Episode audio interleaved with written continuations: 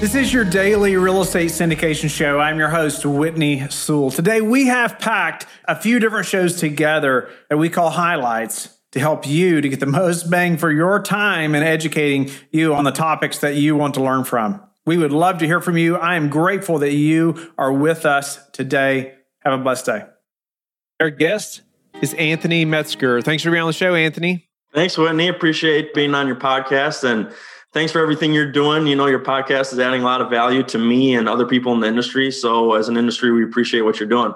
Well, thank you for those kind words. And I'm grateful to meet you and to have you on the show, especially as a listener as well. But also, Anthony's first deal was a 218 unit apartment complex located 800 miles from him and his home state. And today we're going to dive into his story and learn how other people can start off by doing big deals just like Anthony did. There's so many thought processes against that, right? And most people will try to discourage you from jumping into that large apartment community. I know they did me, and we'll get into that. But Anthony, give us a little more about who you are, your background, and let's figure out how you got to a 218 unit complex for your first deal. Sure thing. So actually throughout my 20s right out of high school i was in the wine industry.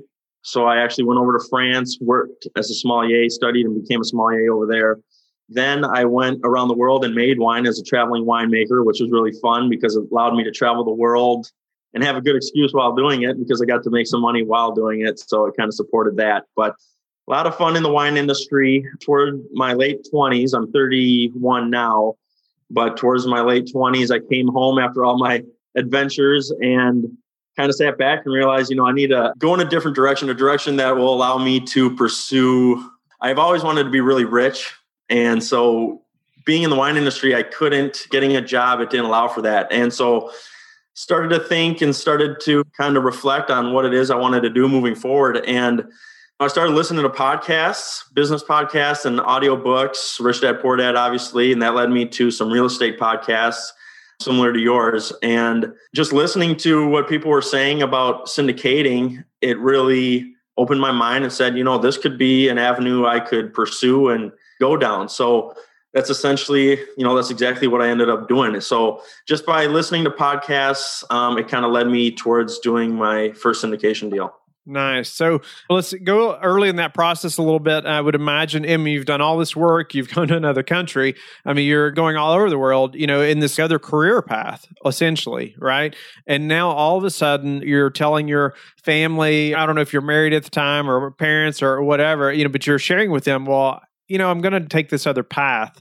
Can you elaborate on did that happen like that? What was their thoughts or were they encouraging or not? And how did you handle that? Right. So, you know, I've always been an entrepreneur. I've got entrepreneur blood in me. So that really helped.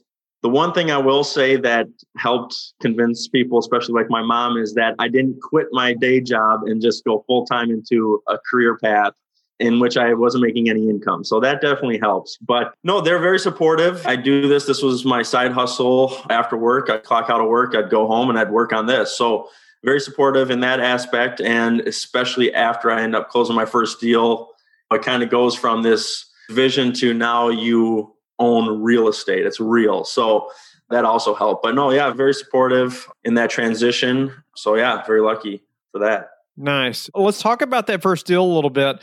And how did you really get to the point where you felt confident enough to do the deal? What were some of the first things that started to happen to get to that deal? And obviously, you had to find the deal, you had to fund the deal, you know, all these things. What were some things that initially happened that helped you to get to that deal? Sure. So, the way I got into this business was again listening to podcasts, and I was listening to a certain podcast, and the gentleman hosting the podcast sold a program. It was an educational program that teaches you how to underwrite deals and how to syndicate multifamily deals. And so I bought that program as a thousand dollars and I went through the course. It was a video course, just went through the course from beginning to end. And then reached out to the individual and said, you know, I know you guys are looking for deals. Deals right now are very hard to come by. If I can find a deal that matches your criteria can I bring it to you and would you be interested? And they said yes. So that's a very powerful thing with syndicating is it's more of a team sport. So everybody has a role to play on the team and the value I could add was to be a deal finder. So I'm going home after work every day and I'm putting in my own time. I'm not on anybody's clock and I'm just analyzing deals, talking to brokers and just looking for deals. And so that's how it really happened is I listened to the podcast, I got educated through their program, reached out and found out how I could add value got that answer and I began working towards it. And that was to analyze deals and find them a deal. And after a year and a half from the moment I bought that program to the day we ended up closing on the deal, I was just analyzing deals all the time. And it took a year and a half to find this one and close on it. Wow. Well, a couple of things I want to highlight there that you said and that you did, because I think it's just incredible. You found a way that you could add value. But before that, you know, you took this course and already that gave you a connection to this coach or mentor, right? I mean, you already took his course, right? And so there's already this connection. He already feels an obligation a little bit there, you know, just at least take your email or call or something, right? But then you found a way that you could add value. You didn't have the network yet. You probably couldn't raise capital at that point. You were brand new to this industry but you said, you know what? I can hustle and I can find a deal. And he said, well, of course, you find us a deal. I mean, who's going to say, no, we don't want to see it if you find a deal? But you took that step to reach out. And I just want to highlight too a year and a half a year and a half. Most people are not going to keep hustling for that long. I just want to congratulate you for hustling and making that happen. But can you go through that process a little bit? I mean, a year and a half later, through that process, you're probably discouraged at some point. You're probably thinking, man, you know, this is just never going to happen. What kept you encouraged? What kept you going? Did you take deals to him that didn't happen before this one? What did that look like?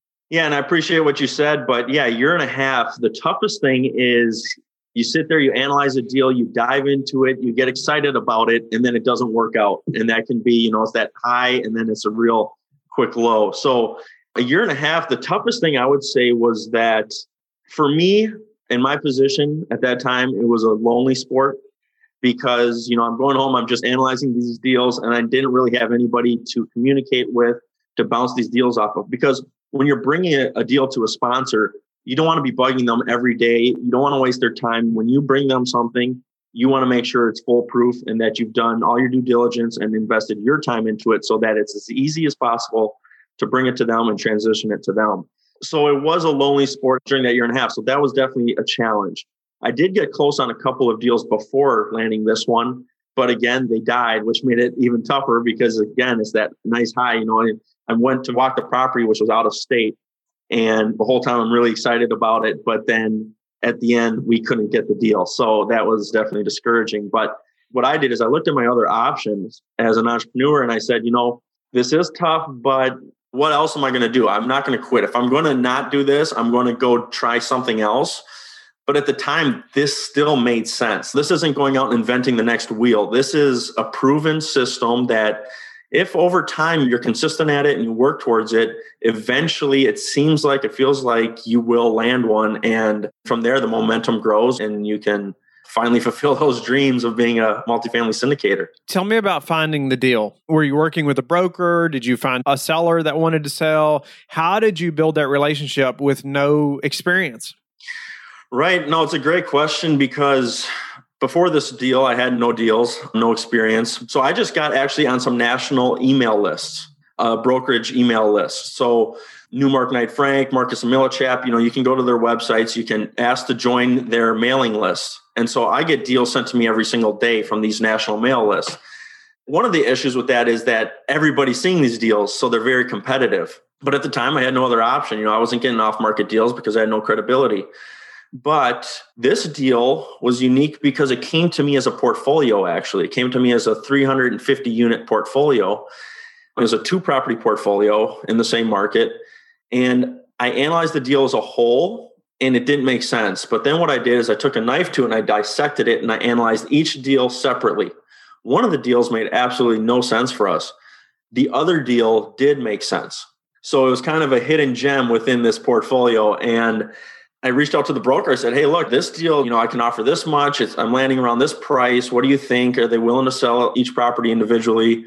And he came back. He said, "Yes, they are willing to do that. They've got multiple offers on the other property. They got a couple on the property you're looking at." So at that point, once I know that I've got a real shot at this deal, I start analyzing and diving deeper. I start reaching out to multiple property managers to get their perspective. I started reaching out to lenders so I can get a little more accurate in my underwriting.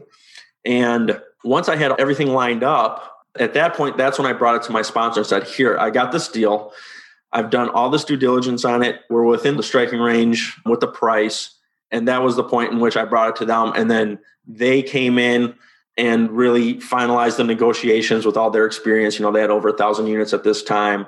They had another property manager that was very reputable. And so from that point, we got on to an, it was a buyer's interview. So it was really nice having this experienced sponsor being on this interview with the seller because, you know, it's funny having a buyer's interview, you know, you got to be interviewed as a buyer because the yep, seller wants to know that, that you can close on the deal. So it was nice having them there. And then we got under contract and from there, due diligence to close. Nice. Well, give us some details of the deal, uh, why it worked. You know, you were underwriting the deal. What made this one work and the other one's not? Sure. So deals are different for everybody. Everybody underwrites them differently. We look for certain returns. So we look for a certain percentage of cash on cash, a certain percentage of IRR. And so it's quite simple. We just I enter in the numbers, I look at what we could achieve after renovations and through the calculator I use to analyze deals, if we can hit those numbers that our investors expect, then the deal works. It's that simple, but there's a lot of due diligence behind those numbers to make sure that it does end up working. Our guest is Josi Heron. Thanks for being on the show, Josi. Whitney, thank you so much for having me. This is a pleasure. Yeah, it's a pleasure to have you on the show. Josi left her corporate job to pursue multifamily investing and has built Waypoints Equity to empower other investors to join her journey. She has a background in engineering, finance, leadership, and asset management, and is still drilling reservist. She has found that an impact is made between the waypoints of our lives, and she enjoys growing her business while giving back to veteran and community organizations. Josi, first off, thank you for your service. I'm just always grateful for our servicemen and women who are ready to sacrifice all, you know, and serve in that way. So thank you for that in a big way. Tell us a little bit about your background though, because getting into this business, leaving the corporate job, we talk about it often on the show, but but it's still such a big decision. Most people are very hesitant, right? You know, it's like, well, wait a minute, you know, you get so much pushback from family, friends, other people. But give us a little background about, you know, your journey into syndication and how you did that. Oh, wow, Whitney, thank you. I'll try to summarize. I'm sure we could talk for a long time. so, yeah, the last, you know, five, six years worked at a Fortune 500 company. I was an asset management consultant. I was on the executive track. I ran a program, ran, you know, very large contracts with infrastructure, and it was great. You know, before that, you know, my background, you mentioned it, have an engineering degree. I did get the business degree and have kind of, you know, had a career focused along those paths. But you know, for me, making that jump, you know, one, it's so tricky, you know, talking to people because I feel like folks want a change or they're looking for something. For myself, I've had a number of, you know, moments in life that everything just pauses. And it's when something in your foundation, you know, is shaken. For myself, that was, you know, a couple really close and hard losses. And then followed by me overachieving in my job and hitting burnout. And took me a while to recognize that I needed a big change. And I think also having those experiences, and I know everybody has their own life story and things that they're working through, but what it did is, you know, after a certain number of, of these kind of hard things to deal with, I just realized I really needed a change. Like, I really feel like there's, you know, life is so precious and so short and so unpredictable. And so, you know, I was throwing myself into this job, which I loved. It was an amazing company, amazing people that I worked with, you know, but it was for me to feel challenged and successful there. I was making sacrifices that I at one point did not want to make anymore you know i would i have three daughters i have a husband i love them they love me they like me to be around you know and i think there's a balance there but i was traveling all the time. And so that was really hard. And so I named my company Waypoints because I had, I can literally name like four epiphanies that I had that brought me to where I am now. And those are my waypoints.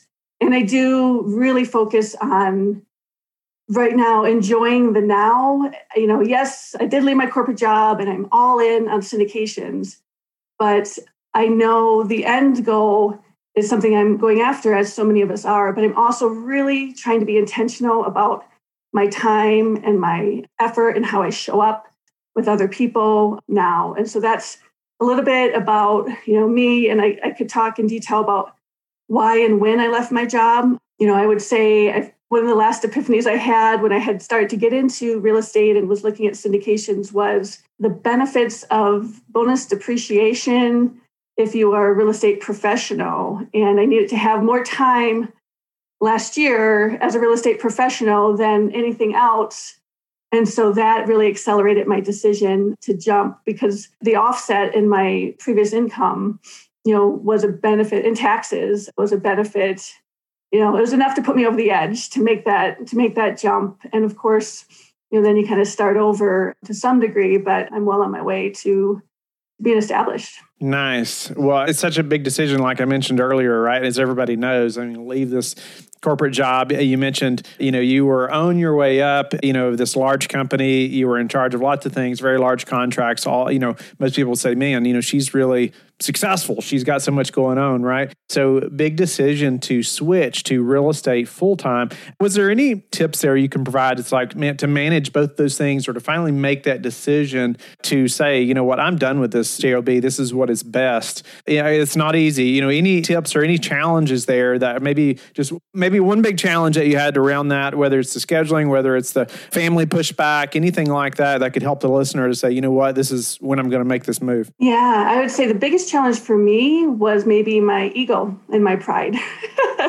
because I had worked so hard at getting to where I was. And I didn't want, and people's perception mattered to me. And I didn't want my peers, and also, you know, I come from a service academy, a Coast Guard Academy grad. You know, I don't want all those people in my my networks that know my foundation to look at my choice as maybe rushed or irresponsible, you know?